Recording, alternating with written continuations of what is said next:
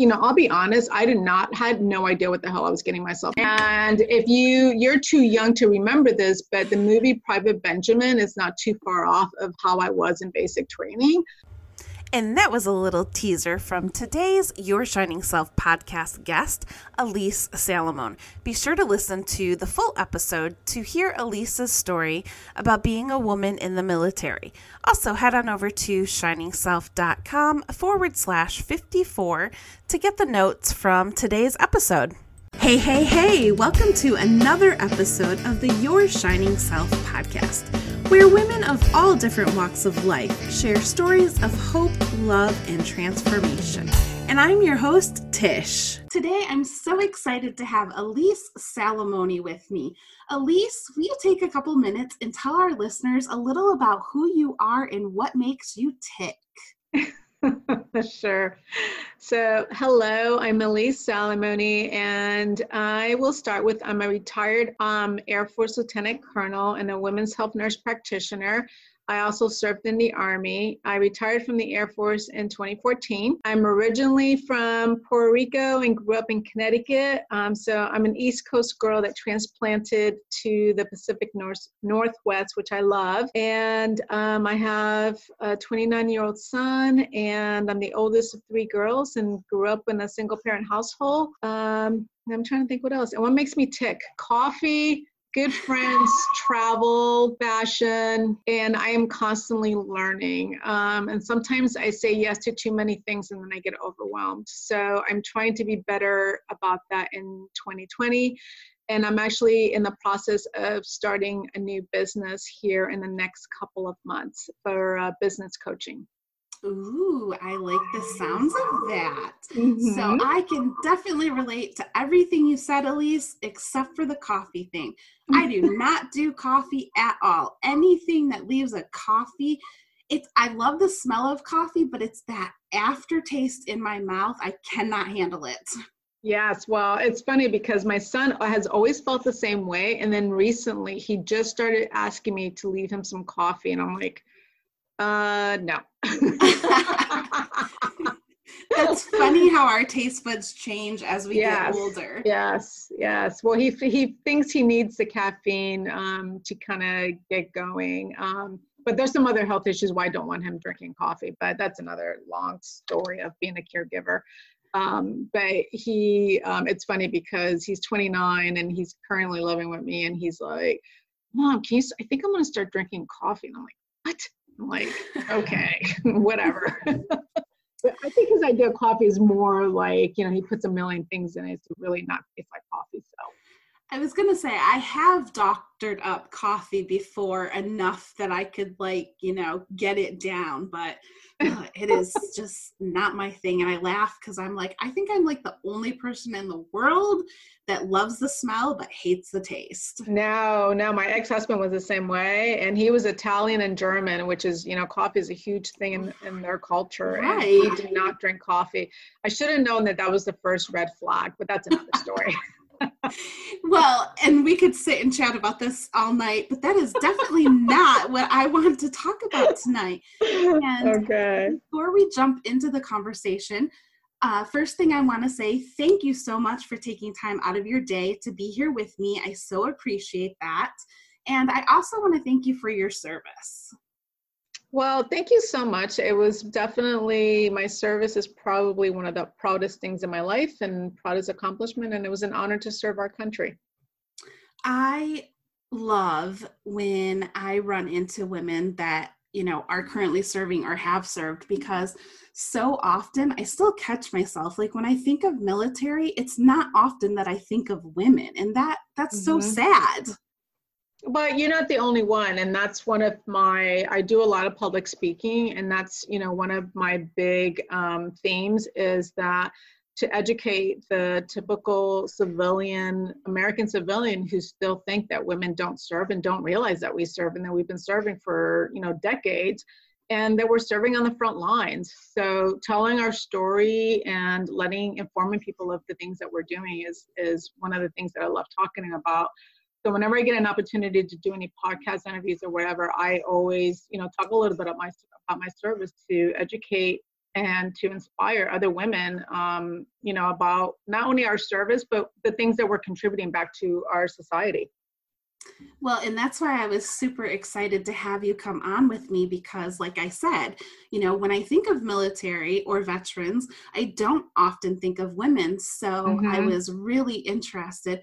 And one of the things about being a podcast um, host is I selfishly am so excited to talk with everybody because I'm like, oh my gosh, I can't wait to hear their stories. So that's mm-hmm. what I love. Mm-hmm. Um, so, before we jump into, so we're actually going to talk about how you help transition transitioning veterans and women into their next chapters. But before we jump into that, will you take me and my leader, my leaders? Oh my goodness, it's late in the evening. will you take me and my listeners back to the moment in time in your life when you realized I want to serve my country?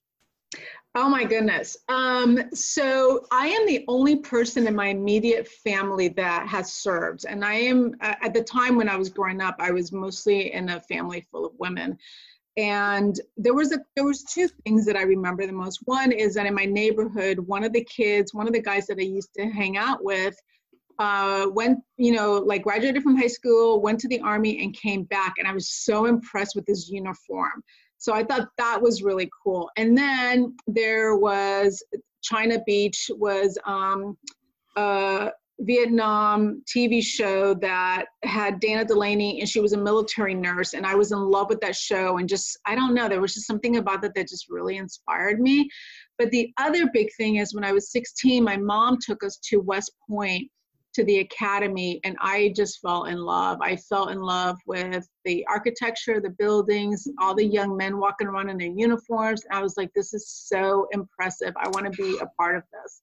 And yeah, so then one day after, right before my senior year, I went to a recruiter and I enlisted in the Army and served three years then got out, got married, had my son, finished nursing school, and then uh, was in the Army Reserves, but then ultimately ended up my career um, in the Air Force.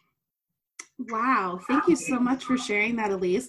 And I immediately in my head, when I had read, you know, the information that you sent to me before we got on this call tonight, I immediately was like, oh, she enlisted because she grew up in a family that mm-hmm. you know was military and others served the country because that's so common when you talk to people that yeah. have served is they come from a family like that. Mm-hmm. So that's just amazing that you know at even a young age like you were like yeah i'm i'm doing this yeah i mean you know i think i always kind of have led my life kind of very seat of my pants and it wasn't like i don't you know i'll be honest i did not had no idea what the hell i was getting myself into. And if you you're too young to remember this but the movie private benjamin is not too far off of how i was in basic training. Wow. Um, and you know my my friends in my neighborhood where I was in high school and I was growing up, and they're like, when I told them I enlisted in the army, they were like, "You'll never make it." I am, I was like the most unathletic person in the world. I did dance and tap, and you know that was beauty pageants. That was my thing, you know, when I was in high school.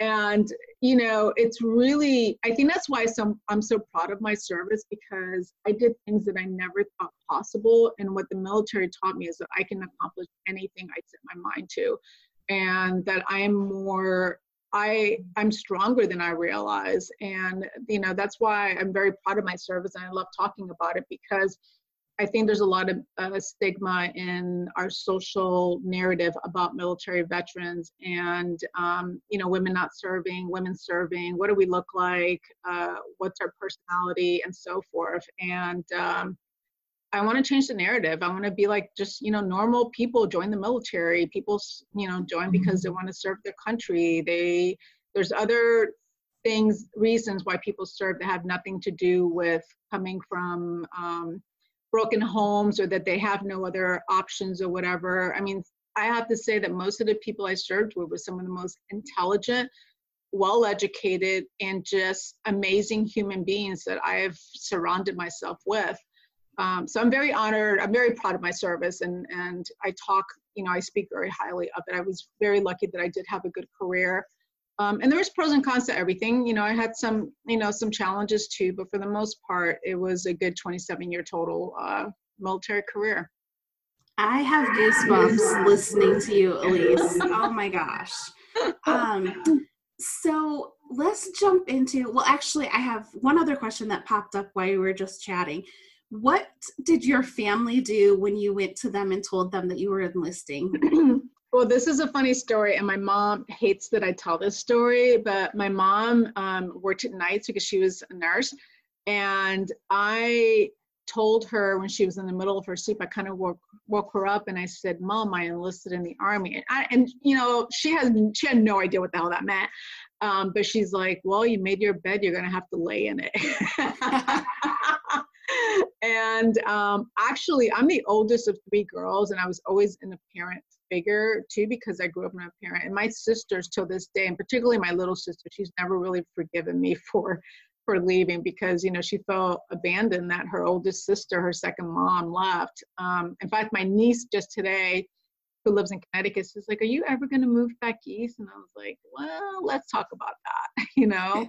um, but yeah, my family really didn't understand the whole military thing. It wasn't until my major, my promotion to major, that they came to my promotion ceremony because I was stationed in DC, where they got to hear other people speaking about my career and how they felt about my leadership and heard me you know speaking public speaking for the first time now i think that's when they finally got it at least understood a little bit about what my service meant to me and how much it had shaped me to be the person who i was wow um, yeah i'm sure you know not coming from a family that was in the military mm-hmm. it probably mm-hmm. was new to them so yeah until they yeah. understood it you know it, it was something new for them too so yeah, my yeah, to this day my family really doesn't, you know, like they understand now, but they back then they really didn't understand what it all meant and what I was doing.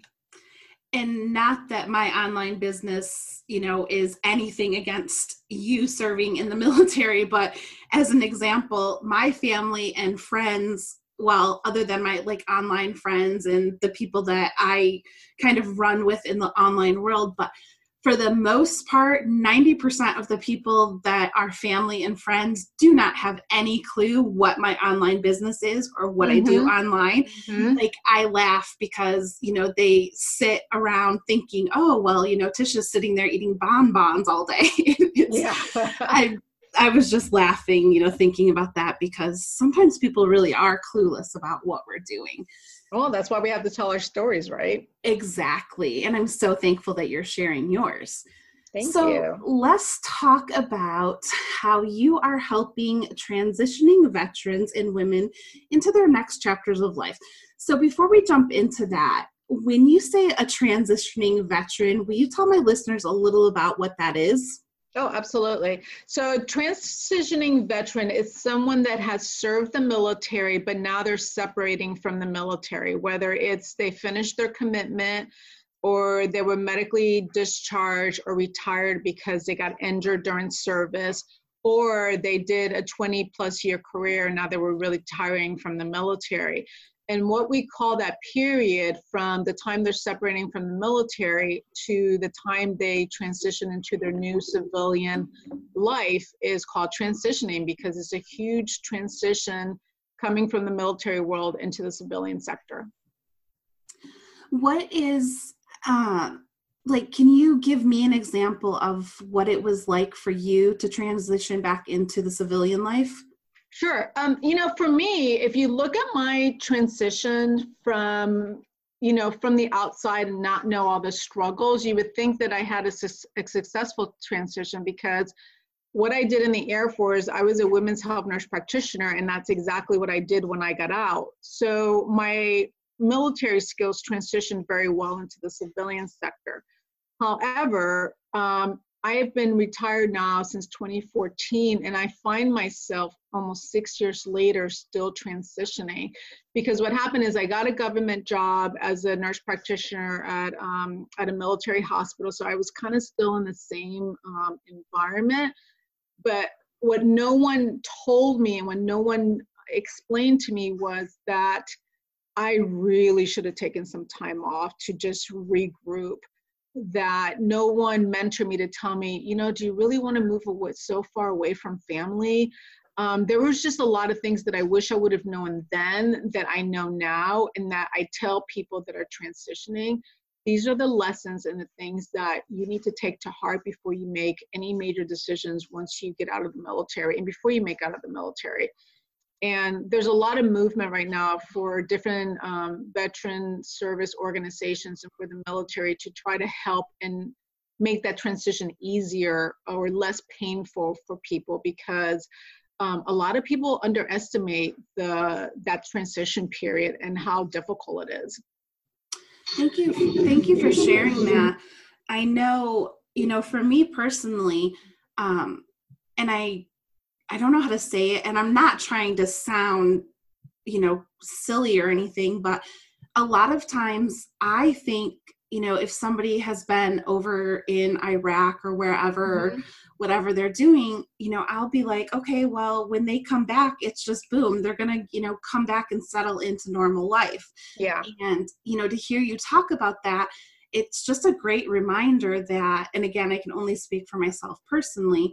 Um, and I haven't like I my uncles were in the military and things like that, but I was too young to understand, you know, what all they did. Mm-hmm. Um, so I haven't like experienced it firsthand, so to say, but you know, how silly to think as I'm talking to you and listening to you share your story, you know, how crazy that I would think that somebody could go and do the things that they're doing. And for the ones that, you know, see combat and are in mm-hmm. combat, mm-hmm. there's no possible way that you can come out of that and come back into civilian life and just boom, you know, at the snap of a finger, be able to transition back into the life you had before doing that because it's got to be so different.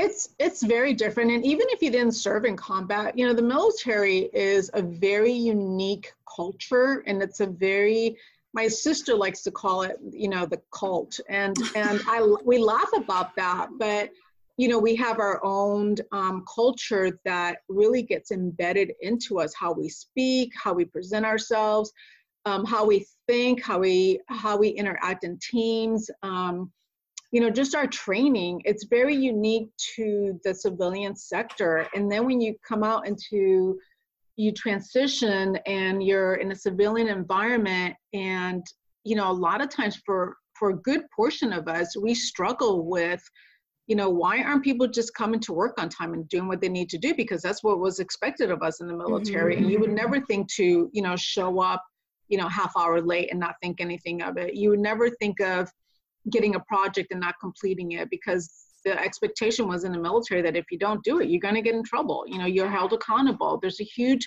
sense of accountability that I, me as a civilian manager, really struggled trying to understand where, like, my team or the lack of people thinking that way, where, you know, how do I try to manage and lead people and, you know, just kind of um, yeah, I guess manage my expectations of others that haven't necessarily served, but still try to get the mission or the the outcome accomplished that you're trying to accomplish.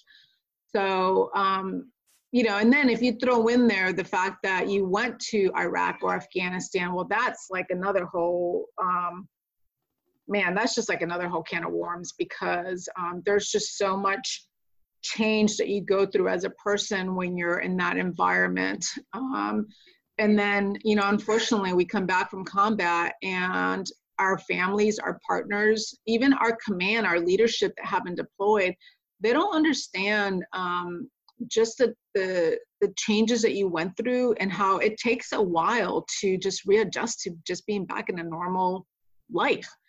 Um, I was just at a veteran conference and it was all females, all we were all women veteran, and we spoke about that how for most of us it took us a good anywhere from three to five years to kind of feel normal again after coming back from a combat tour. And that's a long time. Three to five years is a really long time. Mm-hmm. Wow. Mm-hmm.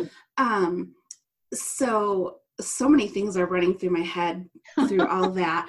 When you first came back, did you find that like your family and friends were they treating you i guess i want to say normal um, or were they kind of tiptoeing around on like eggshells? Were they not sure what to say to you? What things you guys could talk about? it, yeah yeah it was definitely a combination of all of that. I remember the first time seeing my son after coming back from afghanistan and and we were have, we were doing a road trip um, and he, he just looked at me he goes mom i didn't know what to expect but you seem like you're normal. You're you know you're okay. Um, and then there were others that felt that I was angry um, and irritable, um, not my usual typical happy self. Um, but I think some of that was because of how I deployed and some of the experience I had there, but also my readjustment coming back and and um, you know I felt very comfortable talking to others that had deployed because we had shared experiences, but it was hard for to explain and talk about some of the things that I experienced out there that were just very, um, you know, just very rare experiences. And my ex-husband at the time, he was like, "Well, you're a nurse, you know, you see trauma, you're trained to do that trauma," and I'm like, Mm, not really. Not when the responsibility is all on you to save people's lives and you're the only like real medical provider there. That huge sense of responsibility and and crisis because you don't have all the supplies you need or you're just in a you know it's just you and and um, yeah there's just a lot there's a lot of dynamics that go with the different experiences of uh, people that served in combat yeah, I can imagine. Well, like I said, I don't know firsthand um, because I haven't had anybody like close to me as mm-hmm. an older person, you know, that has been like in the military or anything. But just in my head, just thinking, like I'm sitting here and I'm like, how can I even think that somebody could come back and just mm-hmm. you know jump back into like the normal conversations and like your ex-husband saying you know you're used to seeing trauma it's entirely different mm-hmm. even in my head i'm like well i know that's different yeah so yeah. let's let's move the conversation back to how you're helping empowering um, veterans and women into their next chapters. How did you decide that you wanted to start doing this? Well, honestly, I I stumbled upon this passion when I left the first job that I had out of my retirement. I left after three years because I was really burnt out. Um, and then it took me, um, then I took another job, and then that job laid me off after only six months. And that's really when I started realizing that I wasn't the only one really struggling with transition. And I had spoken to a lot of my male friends and male counterparts.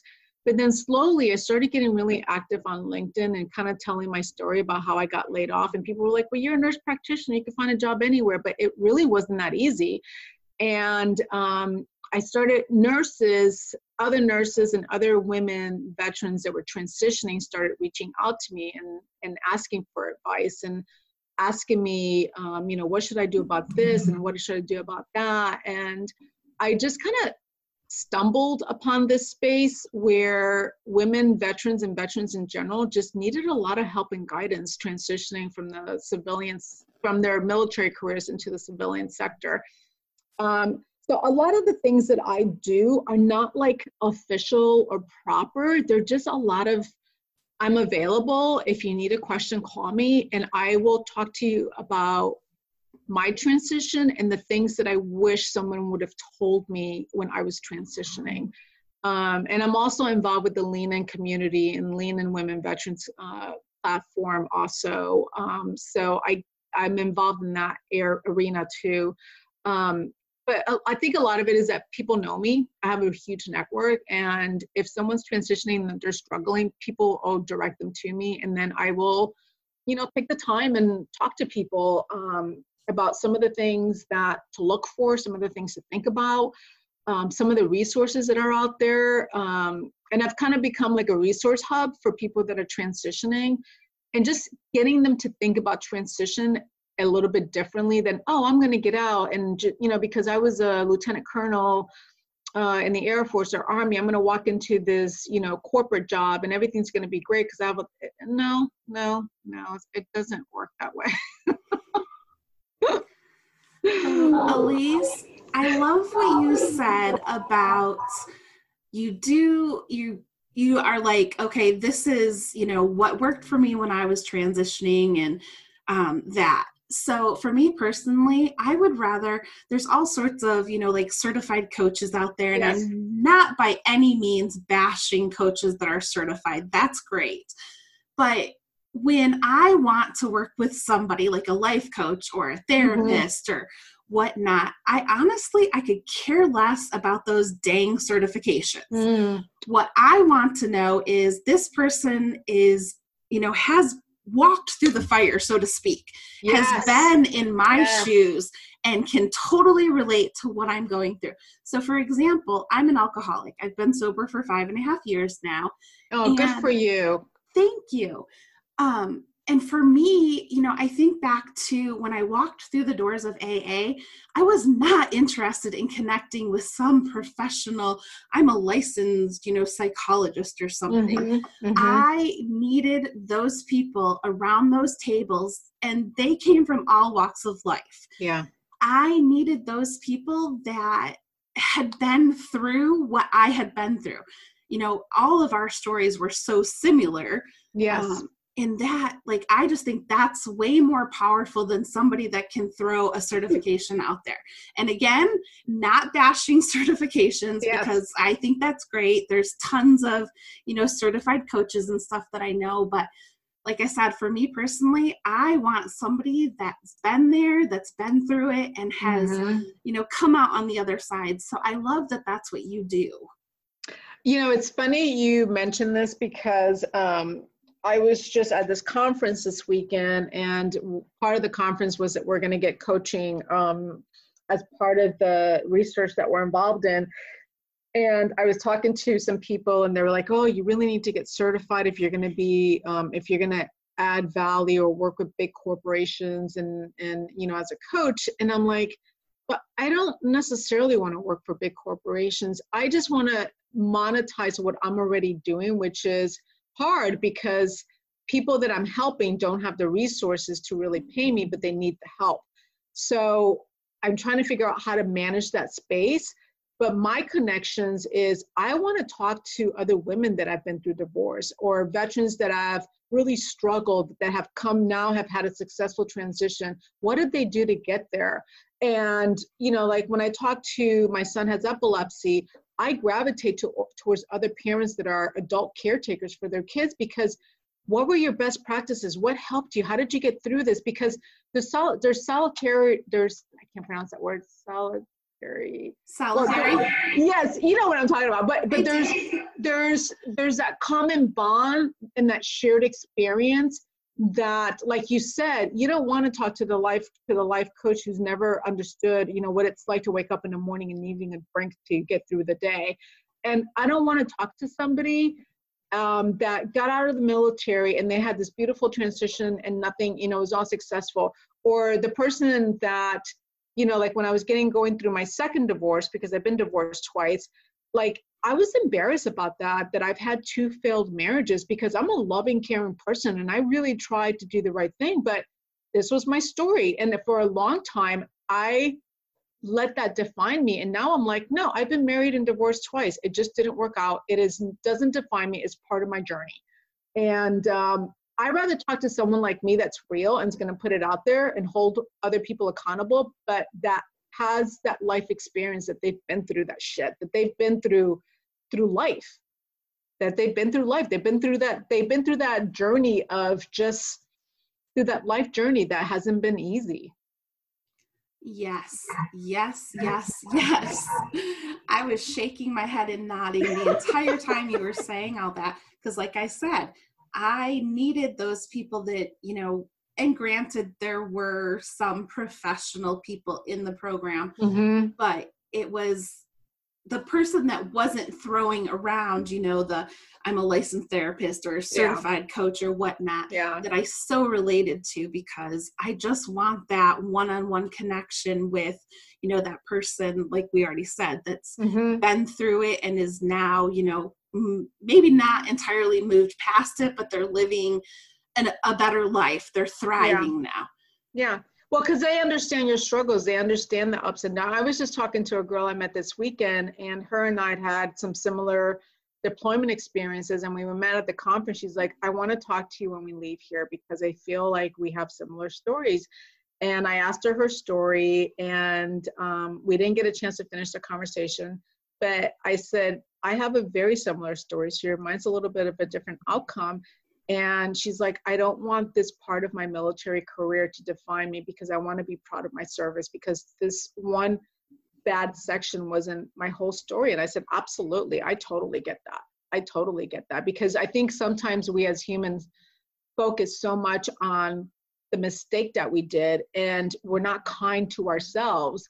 Instead of just embracing that that was part of your journey. You've learned from it. It's not a it's a it's it's only a failure if you don't learn the lesson it is only a failure if, if you haven't learned the lesson. If you continue to keep making the same mistakes over and over again, then eh, then you you know you got some issues. You're gonna have to figure out what is it what is it gonna take for you to learn from that lesson, from falling down and failing. But the lesson is, what did I learn from those two failed marriages? What I learned is is that I'm a really wicked independent person, and I don't know if I'm really cut out to be married. you know, I believe in love. And, and this is what I tell people, you know, I think one of the things that's remarkable about me that despite that, I still believe in love, I still believe in marriage, but I just don't know if that's really the right thing for me, you know? Um, so I, I just think those those lessons and connecting with those people that have gone through similar stories is so I think that's the best therapy in the world. I really do yeah i totally agree and how how awesome that you realize about yourself that you're not sure if marriage is the right thing for you yeah. i think that's so much better to be aware mm-hmm. that you know this about yourself than to just go step into another marriage like i yeah. think that and it sounds like you're open to if it happens it happens Yeah, I mean, I'm open to it, um, but I definitely know that right now, in this particular point in my life, and I'm I'm in a very stable and help and happy relationship. But I know, and I've told him from day one, I said, I don't think I ever want to get remarried. I just don't see how that serves my life at this point in this particular point in my life. Um, however, I do want the companionship and I do want to have that love connection because I'm still a romantic at heart. But, um, you know, but that's what I learned from being married um, for seven years and then being married again for over, you know, for 13 years is that I learned that what I need and what I need to be happy and what I learned, you know, I learned a lot of relationship stuff too about myself that, you know, um, that has served me now. Um, and I know to stand my ground. You know, I know to stand up for myself and be like, you know what, this doesn't really work for me anymore. So, yeah. And we could totally go down a rabbit trail and talk about talk about the whole love thing, relationship, marriage thing. But I just wanted to say, you know, for the longest time, I thought like to be in love, you had to be married. And mm-hmm. now I'm, well, I was single for a really long time before I entered into the relationship that I'm in now. And I, so I'm, I'm really torn because part of me, I want to be married, but then the other part of me is like, I don't need to have that piece of paper yeah, yeah. that says we're married because I'm so in love and so happy just the way yeah. things are right now. Yep, yep, absolutely. I think I think American society needs to get, you know, they're so rooted on the traditional marriage thing where if you go to um if you go to um you know like Europe or Iceland where people are they live together for 20 30 years have kids but they never get married. And I'm like why can't we as Americans kind of just learn from that you know? And their divorce rates are way lower than ours because of that. Yep. So, oh my gosh, Elis, this has been such a phenomenal conversation. I feel like I could talk to you for hours. It's been so good. I have that effect on people. well, I love it. And one of the other things that I love is I'm also in the Pacific Northwest and not too far from you. So I know, I, I know, girl. We'll, we'll need to have, we'll need to get together for, um, I don't know, I'll have coffee and you can have something else, sparkling yes. drink. so I wanted to ask you about um, something that you had mentioned in the information that you submitted to me before we got on the call. I have no idea if it has anything to do with veterans and the work that you're currently doing or if it's something entirely different. But I selfishly want to know about the I Am Remarkable workshop. Will you tell us a little bit oh my gosh, yes. So um, let me ask you a question first. Do you know, do, have you read or heard of Sheryl Sandberg and the book she wrote, Lean In? No, I have not. Okay. So Sheryl Sandberg wrote a book, I think it was in 20, I'm gonna say it's 2013. I always get my dates wrong. It might have been 2016. But anyways, about, it was about women in the workplace. And that book became very successful. Um, there was some criticism of it because it wasn't diverse and didn't include, you know, all the different, you know, um, women's situation. But however, what came out of it was that Sheryl Sandberg developed this nonprofit foundation to create circles, uh, which are basic, basically peer groups where women get together and just support each other through their professional goals, their personal goals, and keep moving women forward. So, anyways, nowadays there's 44,000 circles around the world. There's you know thousands and thousands of women that are involved in this organization and foundation that are moving women forward and are just doing amazing things. Well, they have a, re- a regional conference every year in um, San Francisco. And this year, um, and there's a lot of um, professional and personal development that goes on in the conference. And this year they did the I'm Remarkable um, training uh, session. And basically the, the um, I'm Remarkable is was a Google initiative. There was a Google executive that started this program and I'm gonna have to, let me, um, and her stand was that we as women she started with just women that we um, do not self promote enough. And when we don't self promote and talk about our accomplishments, especially in the workplace, it actually creates a barrier for trying to get promoted and to move in the uh, to move in the um, you know in the professional space.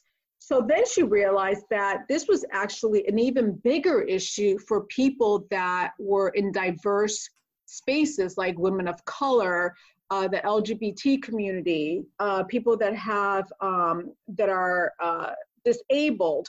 So um, if you go, if you earmark or Google "I'm remarkable," what you'll find is that this campaign was an, an initiative that was started by this woman at um, through Google, and now through that professional development that I had in August, they trained us. And now I am trained to do these I'm workshops with other groups.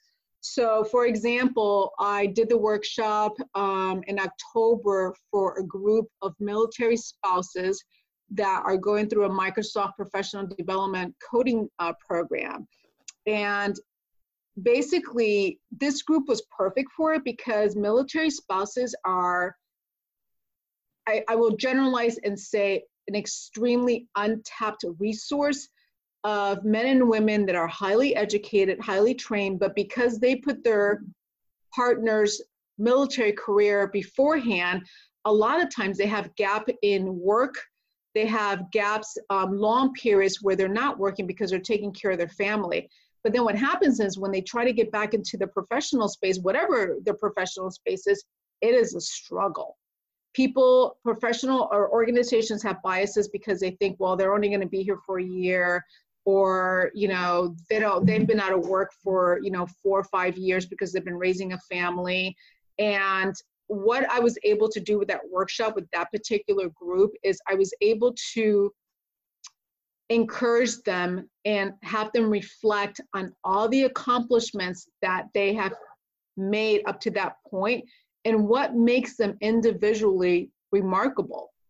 And it was things like that people share, like, I used to be homeless and now I own a house. Um, you know, I tried for many years to get pregnant and I finally have, you know, children now. And it's things that we kind of take for granted, but these are all part of our journey and our story and make us remarkable and unique. Uh, so that's basically what the campaign is, and you can look it up. Um, it, it's basically sharing our stories and realizing that we need to own our accomplishments and achievements.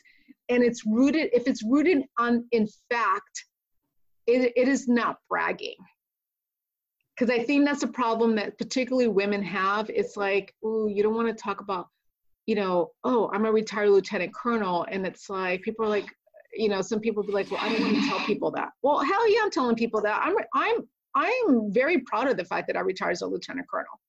You know, that's a huge accomplishment. That makes me remarkable that I was able to accomplish that rank when I started in the army as an enlisted, you know, E nothing. So that's the campaign, and um, I encourage you to look at the video, the Army Marco video, and you can register and get the training and do the workshop. But it's it's a pretty powerful exercise. Thank you for sharing that. It sounds phenomenal. And I like what you said about, well, I don't like it, but when you were talking about, you know, it looks like we're bragging when we say stuff about ourselves because that's what we're taught. We're taught mm-hmm. that it's yes. selfish and that it's bragging. And mm-hmm. I've even been called a narcissist before because I like to talk about, you know, things in my life. And I'm like, yeah, no, that's not even close to being a narcissist, but okay. No, no no that's if it is rooted in fact and this is your life and your accomplishment that that's not bragging. That's talking about what makes you unique and what makes you um, remarkable and as you as a human you know? The fact that you were able to overcome alcoholism and you've been sober for five years that makes you remarkable. A lot of people can't do that. Thank you. Yeah and i like um you know because we all are remarkable. It may be something like I am not a lieutenant, a, ve- a veteran lieutenant from the military. Mm-hmm. I, you know, I'm not, I've never won the Pulitzer Prize or something, but I've overcome that alcohol addiction. I've overcome so many other things. And I, in my personal journey, so speaking for myself, I have found that the more open I've become, the more willing I've been to be open, vulnerable, and authentic and yes. put my story out there and put myself out there, it gives others around me an invitation for them to step up and just like stand in their own power and be like, hey, yeah, I'm, you know, pretty cool too. So absolutely, th- absolutely and that's what the I'm Remarkable campaign is. It's about um, it's about talking about how remarkable we are and just owning it just owning it that that's that's that these things that you accomplish on your life make you unique and make you remarkable and being able to verbalize that so that people know what you bring to the table and to learn your story um, and it's not self promotion, it is talking about true achievements that we a lot of times don't talk about. Um, you know, because we're embarrassed or we don't feel like we're bragging. Um, but that's not, you know, the whole point of the this I'm movement and campaign is that we own our stories and that we are able, we learn to talk about our achievements and accomplishment, and particularly when we are in the professional space and we're interviewing or networking um, and to realize that it's okay to talk about these things and it's not bragging if it's based on fact. Yes. Oh my gosh, I love that. I have so loved talking to you. Like I could sit here and talk to you forever, like the rest of the night. Oh my gosh. um, so Elis, before we end the call, is there anything that you want to um, leave my listeners with?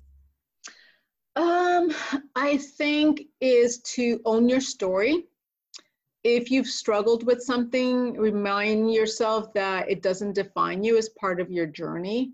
And you know, one of the things that I've really have come to be my motto and mantra is that failure is not the end. It's only failure if you don't learn from whatever mistake it is that you think you did.